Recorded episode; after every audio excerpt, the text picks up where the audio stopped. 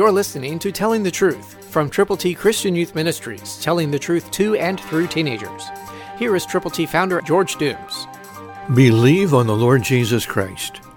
People had gathered at Antioch from a lot of different places, and the hand of the Lord was with them, and the great number believed and turned to the Lord. Acts eleven twenty-one, New King James Version. God's word was spreading.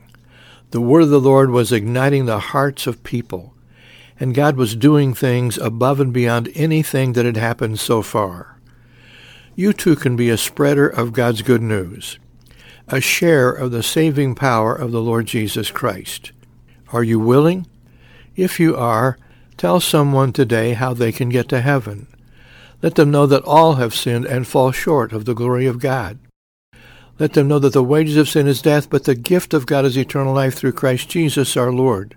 Let them know that Jesus saves. And tell them how.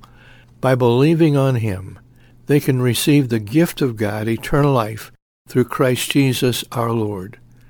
Do you believe, really believe, honestly believe that Jesus Christ died for your sins, that He was buried, that He rose again on the third day, and He will return?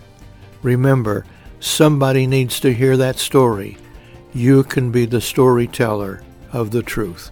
Christ through you can change the world. For your free copy of the Telling the Truth newsletter, call eight one two, eight six seven, two four one eight, eight one two, eight six seven, two four one eight, or write Triple T, thirteen thousand U S forty-one North, Evansville, Indiana, four seven seven two five. Tune in to Telling the Truth next week at this same time on this same station.